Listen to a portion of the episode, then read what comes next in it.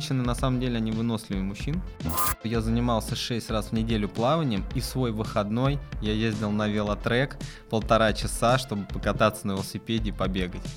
У меня был основной фокус не на время, а на то, чтобы выехать на чемпионат мира среди любителей и побороться за тумбочку и победить.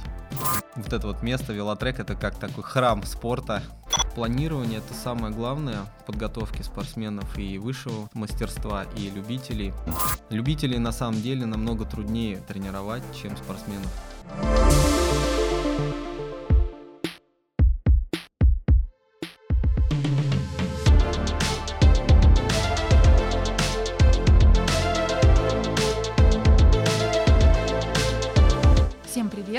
Меня зовут Алла Соколова. Я ведущая и автор идеи подкаста New Runners «Побежали». Сегодня у нас в студии Кирилл Голдовский. Список его регалий можно перечислять бесконечно. Он – спортивный директор Олимпийского резерва Федерации триатлона, мастер спорта по триатлону и дуатлону, кандидат в мастера спорта по плаванию, многократный призер и победитель чемпионатов мира и Европы в личных и командных первенствах, неоднократный победитель серии стартов Гром-3 и абсолютный победитель Iron Star 113. У Кирилла не только множество собственных достижений, но и множество титулов его воспитанников. С 2010 года он работает со сборной России и сборной Москвы по триатлону и подготовил уже десятки именитых профессионалов в этом виде спорта. А это значит, что в этом выпуске мы рассмотрим плюсы и минусы триатлона, разберемся, за какой период можно подготовиться к триатлону, как выбрать тренера и свою первую дистанцию, а также ответим на важный вопрос – как начать подготовку к триатлону. Еще поговорим про тренировочный план, обязательную экипировку и почему нужно продолжать тренироваться в межсезонье. Кирилл, привет! Всем добрый день, рад всех приветствовать на этом событии. Интересно поучаствовать в этом подкасте и рассказать много интересного вам. Ну что, побежали?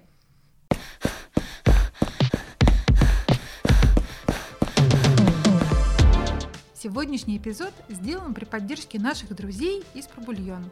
Они создают необходимый элемент для ежедневного рациона спортсменов. Это костный бульон. О пользе этого продукта вообще-то пишут книги, статьи в Нью-Йорк Таймс, снимают передачи на BBC. А сейчас о нем поговорим и мы. Основные плюсы костного бульона – это помощь при восстановлении после тренировок и реабилитации после травм. Все это благодаря высокому содержанию коллагена, белка, аминокислот и других полезных веществ в продукте. Кстати, про бульон варят 24 часа по классическому рецепту, не допуская кипения, тщательно фильтруя и снимая жир, чтобы порции были легкими и подходили ко всем протоколам питания. Другой бонус – это белковый перекус, который легко брать с собой. А если вы придерживаетесь интервального питания – то обязаны знать, что про бульон можно употреблять даже в голодные интервалы. Этот полезный продукт можно купить на сайте пробульон.ру, в магазинах Азбука вкуса, Глобус Гурме, Ешь деревенская, а также на Озоне и других маркетплейсах. Пробульон, как и команда нашего подкаста, продвигает идею внимательного и бережного отношения к себе. Поэтому мы дарим скидку 5% при покупке продукции на сайте probullion.ru сроком на 3 месяца по промокоду NewRunners. Все нужные ссылки мы оставим в описании.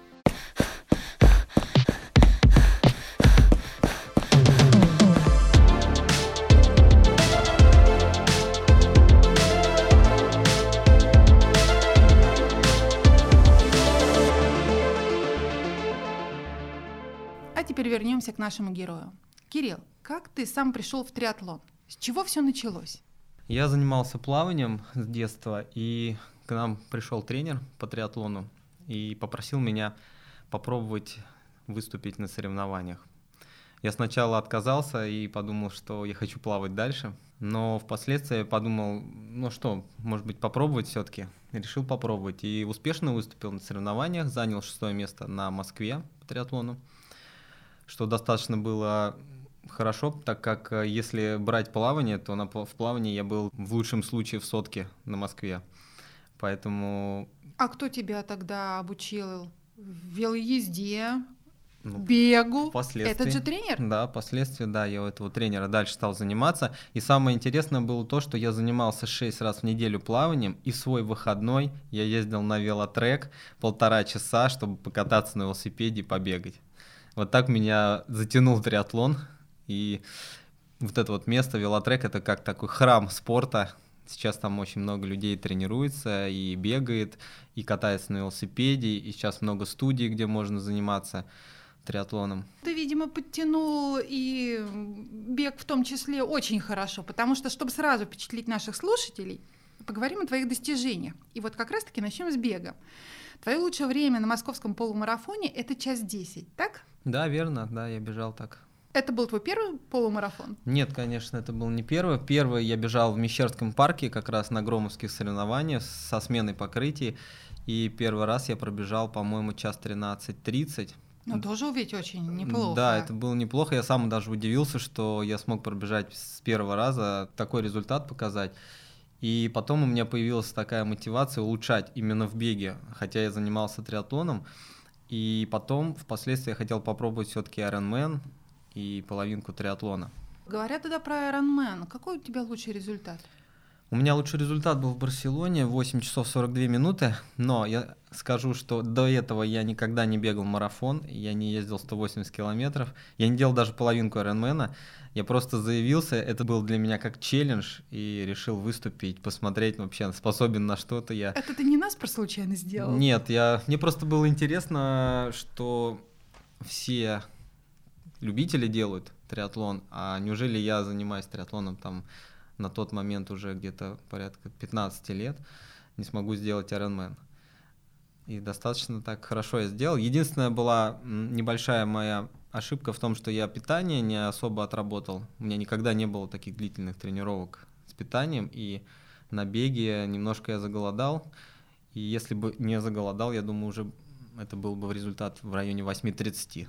А что касается полужелезной дистанции, как там обстоят дела? Там у меня был результат лучше 4 часа 39 секунд, но у меня основной основной мой был, конечно, посыл на то, что я всегда готовился на чемпионаты мира, то есть на Гавайи я выступал, и на чемпионат мира в Ницце на половинку, где у меня были призовые места. То есть у меня был основной фокус не на время, а на то, чтобы выехать на чемпионат мира среди любителей и побороться за тумбочку и победить.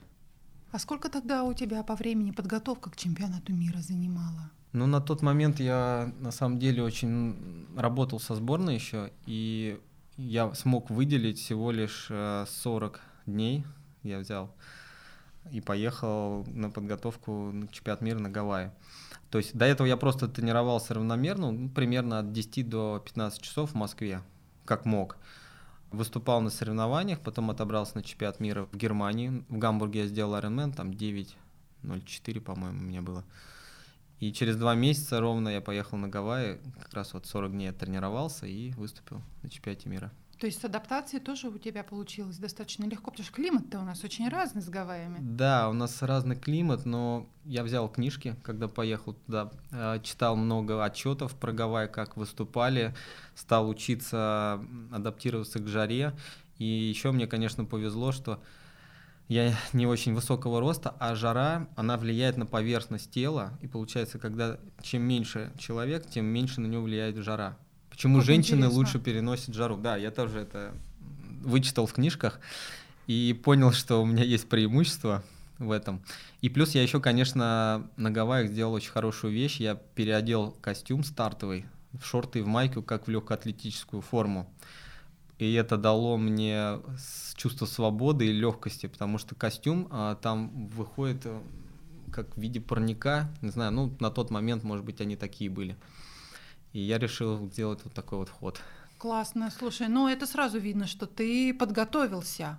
Да, я максимально готовился. Я, я расписал полностью план э, на гонку, расписал полностью день на гонку, то есть когда встаю, когда завтрак, когда я еду, что я делаю, как я разминаюсь. То есть все поминутно прям было у меня написано. Потрясающе. Может быть, поэтому ты тренер высшей категории, что умеешь вот так вот готовиться сам и, видимо, готовить остальных. И в твоей копилке ведь не только профессионалы и их медали, ты же готовишь еще любителей. Да, на, на данный момент э, планирование это самое главное в подготовке спортсменов и высшего мастерства, и любителей. Любителей на самом деле намного труднее тренировать, чем спортсменов. Почему? Вот я скажу почему, потому что у них есть э, дополнительные вещи, как семья, работа. То есть у нас психология устроена так, что она не может разделиться на спорт отдельно, на работу и на семью. То есть это определенные Э, вид психологии, который нужно уметь распределить на весь день и туда поместить там 2-3 тренировки по триатлону. Ну, скорее всего, две. Любители обычно две делают в день. Две-три тренировки в, в день? день, да. Но вот те любители, которые успешно выступают, они делают как минимум две тренировки. Есть, я Сколько знаю, которые в три. неделю? Практически каждый день. А выходной? Выходной а понедельник. Понедельник я в основном пишу им. То есть две тренировки каждый день Да, на протяжении... многих лет. Но, как правило, показывает практика выхода любителя на пик формы, это примерно 4-5 лет, по моим подсчетам. Вот, то есть Это через- если с нуля. Да, практи- Или вот всё-таки должна нет, быть какая-то база? Даже с нуля. То есть это... То есть я вот, если я сегодня да. под впечатлением от нашей встречи завтра запишусь к тебе на тренировку, то, скорее всего, на пик своей формы я выйду через 4-5 лет. Да. Если нет бэкграунда спортивного, если есть спортивный бэкграунд или бег, допустим, или плавание, или вообще там борьба, бокс даже, неважно. Если был спорт в детстве, то это намного легче.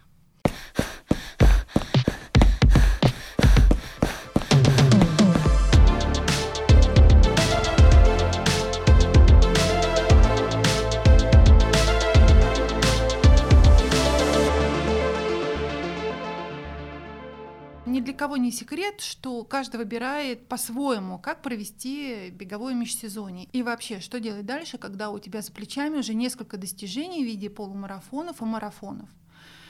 Кто-то выбирает трейлы, ультратрейлы, кто-то выбирает горный бег, а, ультрамарафоны, ну, то есть практически уходит так с шоссе, идет на природу. А кто-то задумывается все-таки попробовать а, триатлон. Вот с моей точки зрения, межсезонье может стать таким а, потрясающим классным временем новых возможностей. Вот представим, что человек пробежал несколько полумарафонов и марафонов, сильно улучшить уже личное время не получается, а ведь хочется чего-то нового. Новых побед, новых достижений, даже новых медалей и новых, соответственно, результатов. И он заглядывается на этот красивый вид спорта, триатлон. Наверняка в душе мечутся сомнения, а под силу ли мне это освоить, а смогу ли я, а сколько это будет стоить, а как найти тренера. В общем, самый первый вопрос. С чего начать эту подготовку? Сначала нужно поставить себе цель все же. Это либо купить слот, либо посмотреть то соревнование, которое будет просто интересно, либо просто дойти его, как триатлон, или нацелиться уже на какой-то конкретный результат. Это все зависит от вашего уровня подготовки. Ну, допустим, если совсем новичок вы, то я бы рекомендовал вам начать э, с плавания в зимний период, потому что это самое лучшее время, когда можно абстрагироваться там от бега немножко и отдохнуть даже ногам это даже да, полезно. все знают, что плавание это восстановительная даже часть. Да, плавание это восстановительно, и лучше потренироваться с тренером индивидуально, найти того тренера. Допустим, я считаю, что лучше 10 индивидуальных тренировок, чем полгода в группе, так как э, тренер индивидуально, он быстрее подскажет правильный путь и технику для вас, потому что он будет следить именно только за вами. Слушай, а если человек э, ну, не умеет плавать во взрослом возрасте, можно ли научиться технично плавать? Я понимаю, что это, наверное, сложно, но вообще это реально или это только детям под силу? Э, Взрослым на самом деле даже легче учиться, так как они более осознанны. Единственное, что я скажу, что нужно уметь э, следить за своим телом и грибками в воде и понимать, что вы делаете. Потому что дети, они не особо понимают, что они делают, а взрослые, они уже понимают, что они делают. И им легче быстрее поймать технику. Единственное, плюс в том в триатлоне, что вы плывете в открытой воде практически всегда в гидрике, и он держит. То есть тут нужно просто поймать частоту грибка, увеличить силу рук и наплавать определенный объем. И желательно это плавать 3-4 раза в неделю, допустим, вы один раз плывете там на технику с тренером, и три раза, допустим, сами плаваете по его там программе или просто набираете объем. Потому что также набирается объем в мышцах, как и в ногах, вот эти митохондрии. Вы начинаете увеличивать, увеличивать объем, у вас улучшается скорость и выносливость рук. Кирилл, ну а как же тогда быть, знаешь, чем? Все мы начинаем плавать в бассейне. Там дорожки, прозрачная вода, все так хорошо, пряменько, волн нет, понятно, куда плыть. А соревноваться-то надо на озере, на реке, водохранилище, на море. Это же совсем по-другому. Дна не видно, волны, соленая вода. Как тогда адаптироваться? А, адаптация простая. Все в детстве практически плавали в озерах, в речках, и все понимают, что ничего там такого страшного нет, а с учетом того, что если вы с тренером позанимаетесь, у вас добавится уверенность как раз там, чтобы плавать. И второй момент, также можно поехать с тренером на открытую воду и спокойно поплавать а, около берега, никуда не отплывая, в спокойной обстановке. Есть сейчас, сейчас еще буйки придумали, которые прикрепляются к там, гидрокостюму. Вы плывете, можете остановиться, за него подержаться. Да, спокойно. И дальше поплыть дальше. Хорошо. А что касается велосипеда, если, допустим, а, человек не только хорошо бегает, но и вот учился в детстве плавать, но у него нет опыта такого велоезды. Ну, я сейчас не беру все наши детские там орленки или салюты или какие-то такие вот э, велосипеды, которые ничего общего не имеют к триатлону. Не умеет э, пользоваться там э, контактными педалями и вообще а, не знает, как построить этот график и как, э, какие правила на треке. С чего начать осваивать велосипед? Ну, я бы хотел порекомендовать осваивать велосипед именно со станка. Допустим, станок ставите, вы можете прикрепить контактные педали и уже прям в, в стационарном положении отстегивать, пристегивать, переключение освоить, перехватывание это на руле, когда вы держите за ручки, за начало, за баранки, э, за низ руля и вы, и вы быстро освоите. Я даже там придумал упражнение там с одной рукой ехать, с двумя руками на одной ноге, отстегивание, пристегивание. Это на самом деле все очень просто. И также можно рядом с тренером стоять, он вам будет подсказывать, что делать. После вы уже велосипед снимаете со станка, тренер с вами стоит, вы пристегиваете педали, едете, потом отстегиваетесь и спокойно, допустим, с него слезаете. Это не так сложно. На треке там есть, конечно, свои правила, но единственное, что там нужно немножко освоиться, тоже с тренером первое время начать, ну и либо просто самим, ну там, по-моему, сейчас не выпускают без тренера. А, и там есть свои правила, что нужно по голубой, допустим, линии ехать или по зеленой, чтобы вы не, кому не мешали, если вы новичок. Ну, лучше там есть такие времена, когда там вообще никого нет, и можно самим покататься, попробовать. Для начала. Да. Есть еще очень удобное место, если летом, допустим, это грибной канал, там вдоль него можно на велосипеде кататься, и достаточно хорошо там, я вижу, как обучают новичков, там можно и забегаться сразу. То есть Крылатская это такая мека триатлона сейчас на данный момент. Плюс студии, которые сейчас там открылись вокруг их много, там триатлон-центр, и можно там прийти, купить абонемент, даже можно взять там велосипед в аренду в районе 500 рублей, поставить, позаниматься с тренером или самостоятельно. И потом уже так постепенно осваивать, осваивать и прибавлять в этом виде спорта. Как подобрать тренера? Это должен быть один тренер по триатлону? Или это должен быть тренер по каждой дисциплине отдельно? Если вы готовитесь к триатлону, то это должен быть один тренер, я считаю. Но если у вас не хватает там финансов и ресурсов, то можно их разделить, допустим, там по плаванию сначала, потом по велосипеду, и потом уже, когда вы будете подготавливаться конкретно к соревнованиям, уже можно взять одного тренера, который вас уже будет подводить. Но, как правило, подготовка к триатлону идет от полугода до года. Поэтому за это время многие как раз так и делают. Они сначала с одним начинают, потом с другим, потом более сильного тренера берут, ну и потом от цели зависимости. Ну хорошо, жизни. если мы видим рекламу, подготовлю вас к, не знаю, железной дистанции за два месяца, это, скорее всего, фейк? Скорее всего, вас порвут на части? Ну, кто, кто, кто не разбирается, я думаю, что потом пожалеет об этом. Но если у него, если он мастер спорта по какому-то виду спорта, я думаю, что ну, два месяца маловато все равно. Очень.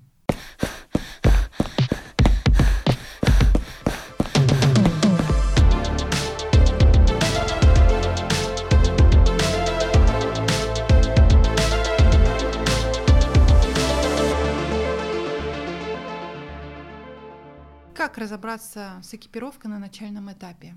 Как определить, что нужно и что нет? Ну, на самом деле, беговая, беговая экипировка это самая простая в триатлоне, слава богу. Там еще есть другие дополнительные вещи. Первое, это нужно, конечно, очки, шапка, гидрокостюм для старта и стартовый костюм.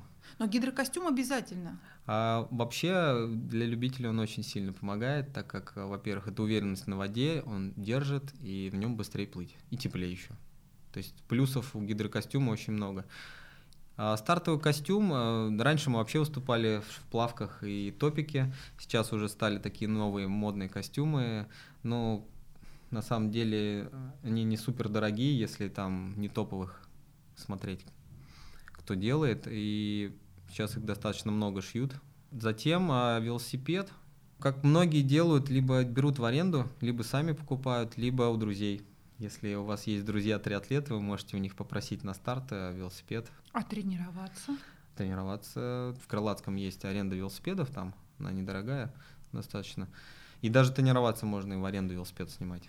Но это на самом деле кататься. интересно. Мне кажется, что это такая хорошая возможность, которую стоит рассмотреть, если человек не готов сразу угу. делать какие-то финансовые вливания, тем более он не знает, как у него это пойдет, не пойдет, вообще зайдет ему это. И всегда хочется там первый, там один-два старта попробовать, чтобы понять, появился тот самый азарт и огонек э, в глазах, или надо пойти в шахматы уже поиграть и заканчивать с циклическими видами спорта. Вообще говорят, что триатлон — это спорт для состоятельных людей. Особенно глядя на стоимость велосипедов и комбинезонов. Комбинезоны стоит ли ломиться покупать? Или они тоже могут быть э, взяты в аренду? А потом, когда человек начинает учиться плавать, э, я как-то в бассейне вижу в основном людей без комбинезонов. Вы имеете в виду гидрокостюмы? Да. Для первого раза, да, вообще лучше все взять и посмотреть, да, действительно подходит тебе триатлон или нет и хочешь ты этим заниматься. Просто я вот первый старт, когда делал, я нырнул в воду, мне дали гидрокостюм на, на два размера больше, он мне весь залился, а вода была плюс 14, это было в Нижнем Новгороде, я такой, у меня еще дыхание а, сбилось, у меня первый раз вообще от холода сбилось дыхание, я не понял вообще, что делать, я просто проплыл брасом, 10 а, грибков, восстановил дыхание и поплыл. И потом э, вообще забыл его снимать. На старте я вбежал в транзитку и стою около велосипеда, и то ли от холода, то ли от шока, я, я просто его забыл, что его нужно снимать. Мне сказали, все, расстегивай, снимай костюм. То есть такая история была. И я тоже сначала первый думал, куда я в триатлон, непонятно что, как. Но потом я когда добежал, все сделал, я был доволен собой, что я преодолел эту дистанцию. Мне было на тот момент 14 лет, по-моему. Сейчас на самом деле уже дети начинают, э, вот в этом году ввели ценз с 7 лет триатлон можно начинать. Ух ты, как Да, рано. снизили. Был, по-моему, с 9, стал с 7. Благодаря нашей федерации. Слушай, вот особое дело транзитная зона. Поделись секретами быстрого прохождения транзитной зоны. Где вы ее отрабатываете, как вы ее отрабатываете? Ну, транзитную зону отрабатываем на тренировках. В основном мы прямо вот в Крылатском а, с, с спортсменами, когда лето, они плывут э, в этом маленьком пруду около Крылатского, потом вылезают, одевают шлем, снимают гидрокостюм и едут. И так раза два-три мы делаем. Но еще плюс отработка может быть и ментальной, то есть расписать именно себе, что вот ты выбегаешь, снимаешь очки, первое, потом расстегиваешь гидрокостюм, снимаешь до пояса, добегаешь до велосипеда, снимаешь гидрокостюм полностью, снимаешь очки, бросаешь, потом одеваешь шлем, очки, берешь велосипед, подбегаешь к линии, садишься и поехал. То есть можно себе это А всё. ты как тренер засекаешь это все на время или а как мы... ты стимулируешь своих подопечных? Ну, мы обычно не засекаем, мы просто их э, ставим друг с другом, чтобы они соревновательный, как соревновательный эффект такой был. Кто, кто выиграл, кто второй, кто третий. Если все вместе кучкой сделали, значит, э, хороший уровень. Если кто-то где-то замешкался, мы говорим, переделываем, и заново они делают до тех пор, пока у них не получится. Потому что транзитная зона достаточно важна именно в олимпийском и на спринте. В олимпийской дистанции и спринт. А на половинке Ironman и Ironman там немножко это можно разбавить тем, что немножко отдохнуть, особенно любителям, и спокойно ее пройти для того, чтобы восстановиться и настроиться на следующий этап Ведь она же не входит э, в результат прохождения дистанции транзитной зоны. Входит. А, входит. Обязательно, да. И некоторые даже на ней проигрывают. И вот у нас был такой случай, что один спортсмен выиграл все три вида у первого, но проиграл две транзитки и стал четвертым на чемпионате мира. Ой, как обидно. Вот как обидно, да. Оказалось бы, у него бег лучший, велосипед лучше и плавание лучше, но за счет двух транзиток там, там 10 секунд, там 15 секунд, 25 секунд, четвертое место. Надо вот же. так. Еще хочу тебя спросить про питание. Как вообще, в принципе, правильно подготовить это питание? Понятно, что вот э, в марафоне уже многие и обжигались, и уже научились даже да, готовить э, себе и гели, и изотоники, и все, что им необходимо, пробовать заранее на тренировках. Но это все-таки маленький объем питания, который нужен. А как с этим обстоит в триатлоне? Ну, питание также все нарабатывается на тренировках, все отрабатывается. Во-первых, это углеводная загрузка перед стартом, чтобы полностью насытить печень и мышцы гликогеном, чтобы полностью депо заполнить. И потом просто расписан план, каждые 20 минут вы едите гель. Ну, допустим, я так делаю. Потом каждые 40 минут я ем батончик. Мне вот нужно именно какую-то жесткую пищу, потому что э, у меня какая-то осознанность того, что жесткая еда, она как жесткая еда, а гели это гели. Затем изотоник я беру и воду обязательно. И плюс солевые таблетки, так как водно-солевой баланс нужно содержать. Ну, естественно, все это берется в пропорции того, какая дистанция. Если длиннее, то значит больше, если короче, то меньше. Ты все это хранишь где? В транзитной зоне? Потому что понятно, ты же а, ничего не возьмешь с собой на плавательный этап. Спортивное питание кладется в карман, либо есть какие-то маленькие подсумки там на велосипед вешаются. Есть еще сейчас бета-фьюл, который разводится прям во фляжку, это как питание. Получается такой напиток энергетический, ты его пьешь, и потом заедаешь батончиками. Mm. Получает, и получается, То есть у тебя что... получается, ты стартуешь, а, вода водой, ты еще плывешь на своих углеводах, которые да. ты загрузил заранее.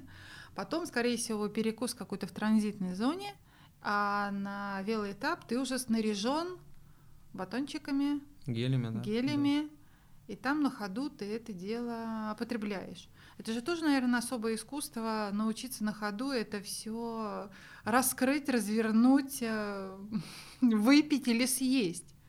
Ну да, вот сейчас вот как раз, во-первых, хотел отметить, что после плавания нужно есть не сразу, а минут через 10-15, потому что переход из горизонтального положения в вертикальное, и организм, ну, нужно адаптироваться еще, чтобы он принял пищу.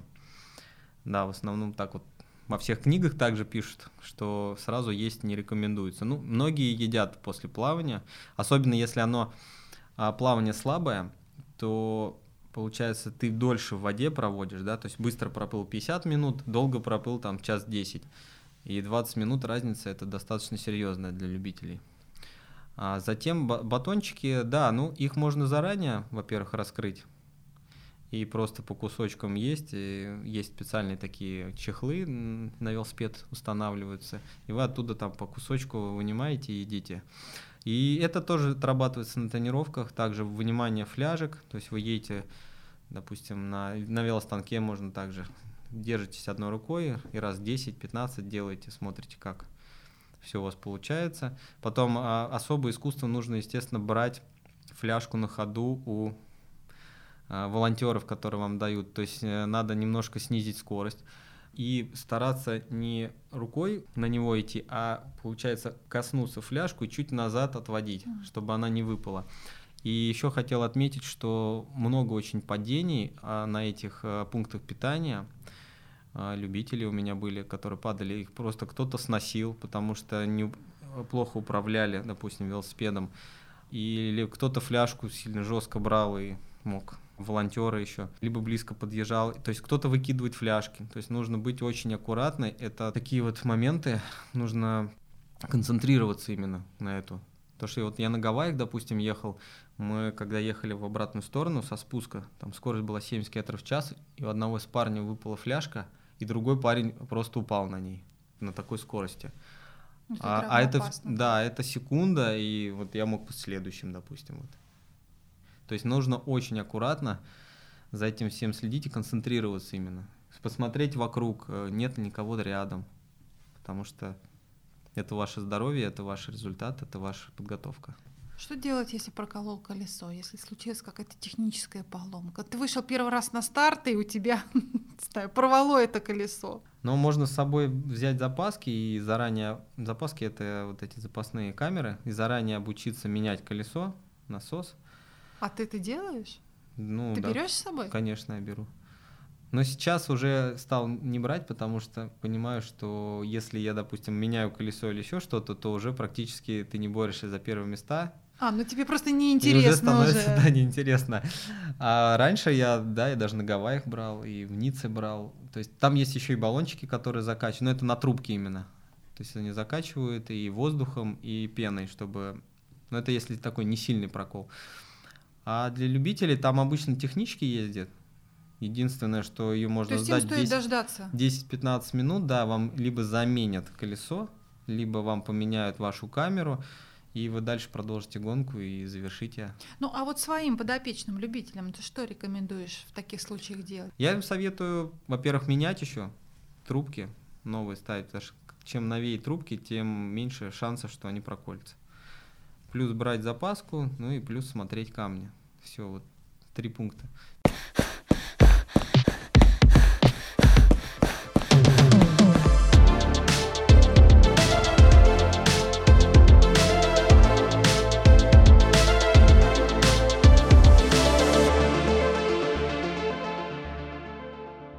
Девушки тренируются, готовятся к триатлону? Девушки тоже готовятся. Есть? Девушки есть, которые очень сильные и выступают. А есть те, кто ну, уже в зрелом возрасте начинают подготовку к триатлону? Но в основном возраст подготовки триатлона это от 30 до 40 лет.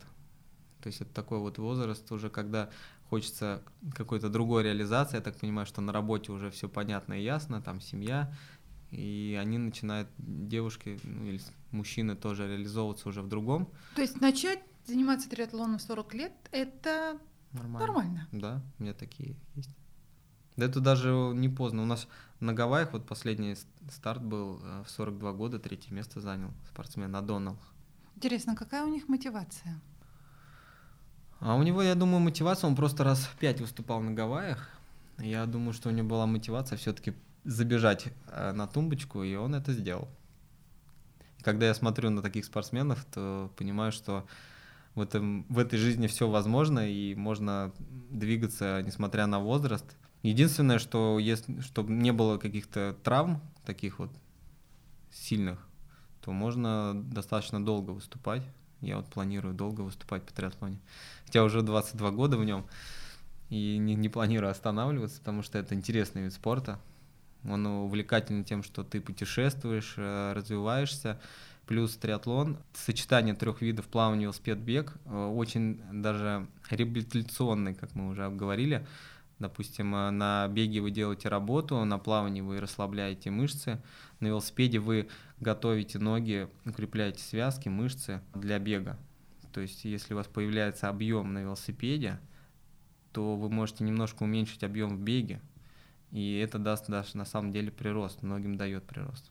Скажи, а есть разница в подготовке между женщинами и мужчинами? Просто интересно. А, Разница есть э, небольшая, так что женщины на самом деле они выносливее мужчин.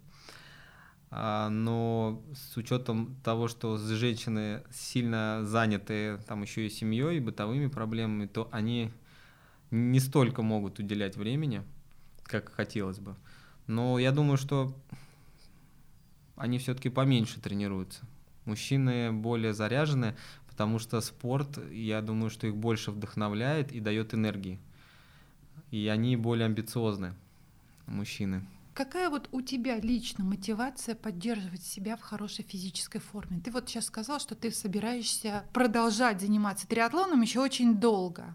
Ну, во-первых, это у меня уже образ жизни, а во-вторых, мне очень нравится то, что я могу а, тренироваться и выступать со своими спортсменами, которые у меня тренируются, Когда я тренируюсь, я ощущаю на 20 лет. То есть у меня разница, то, что мне сейчас 37, я их просто не ощущаю.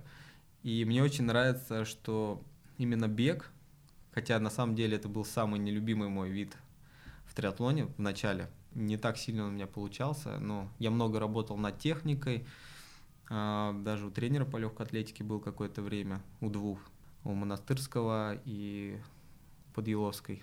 Наверное, их тоже все знают. Да, это да, известные тренера. Да, я у них бегал, и спасибо им большое за то, что они меня тренировали, много дали мне именно в беге.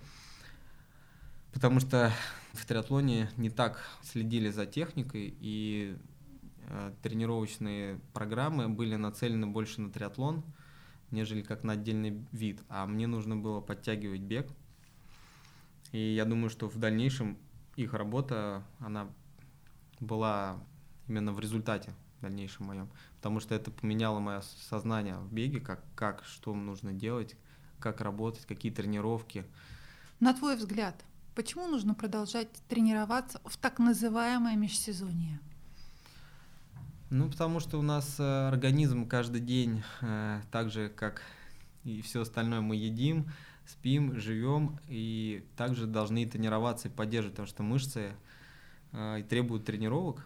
Можно просто их делать пассивнее или пойти в какую-то другую сферу, допустим, если вы бегали, пойти в триатлон или там заняться велосипедом или научиться плавать. То есть э, какой-то получить навык новый в это время, чтобы потом попробовать что-то другое. Но думаю, что межсезонье такой трудный период. Трудный, почему говорю от слова трудиться. А, я не люблю сложный период говорить, потому что нужно трудиться, а труд, он дает свои плоды всегда.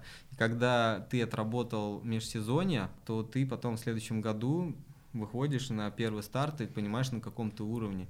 А не так, что ты просидел, потом такой, я начну там в феврале.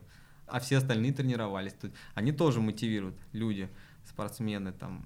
Потом а, нужно иметь какие-то цели, допустим, поставить себе там какую-то цель там на год, там в Сочи выступить, допустим, на Iron побить свой рекорд там на полумарафоне, и эта цель тебя поднимает каждое утро. Ты встаешь, идешь и выполняешь то, что нужно, несмотря на, ни на что. Слушай-ка, а вот титул «Железный человек», я бы сказала, последние годы перестает быть исключительным, потому что больше и больше людей приходят в триатлон, добиваются результата. Я сейчас говорю в основном, конечно, mm-hmm. про любителей. А как ты к этому относишься? Ну, и как всегда, есть э, люди, которые только финишируют и получают э, медаль, а есть и люди, которые нацелены уже выигрывать. Поэтому эти люди тоже двигают тех, кто был среднячком, допустим, или просто бегал где-то рядышком. И они начинают мотивировать друг друга. Это всех заводит и начинают лучше выступать и ставят новую цель. Кто-то уходит даже не выдерживая конкуренции. А куда уходит, интересно, после триатлона? Вот куда уходит после бега, я хорошо знаю. В триатлон. Да, куда уходит? Э, кто-то просто отдыхает, кто-то в бег тоже обратно возвращает, кто-то в трейл, я знаю, кто-то лыжи. Многие триатлеты, кстати, зимой меняют э, лыжи. Но я что советовал бы, что не отпускать и плавание, потому что лыжи закрепощают вверх, и все-таки бегать поддерживать форму бег, потому что лыжи можно приравнять к велосипеду, ну, тоже. С натяжкой, наверное. С натяжкой, да, там, потому что там немножко другие мышцы включаются. Здесь только хорошо для сердечно-сосудистой системы и для да. выносливости, потому что циклические виды спорта, они вот благотворно на это влияют. Но группа мышц получается все-таки немножко разная. Кирилл, спасибо тебе большое, что ты пришел сегодня к нам в студию, нашел время. Ты дал очень полезные, простые, хорошие рекомендации. С тобой было интересно поговорить, и я уверена, что кто-то из наших слушателей обязательно попробует плавание или велогонку для того, чтобы все-таки прийти в триатлон. Благодарю за то, что меня пригласили. Было интересно рассказать спортсменам о том, что они еще могут сделать, допустим, не только бегать, но еще и заняться триатлоном. Это очень интересно, увлекательно и не так трудно, как кажется на первый взгляд. Желаю вам успехов во всех ваших спортивных начинаниях и с новым сезоном 2023, чтобы вы его прошли успешно, удачно и поставленные цели у вас были все выполнены.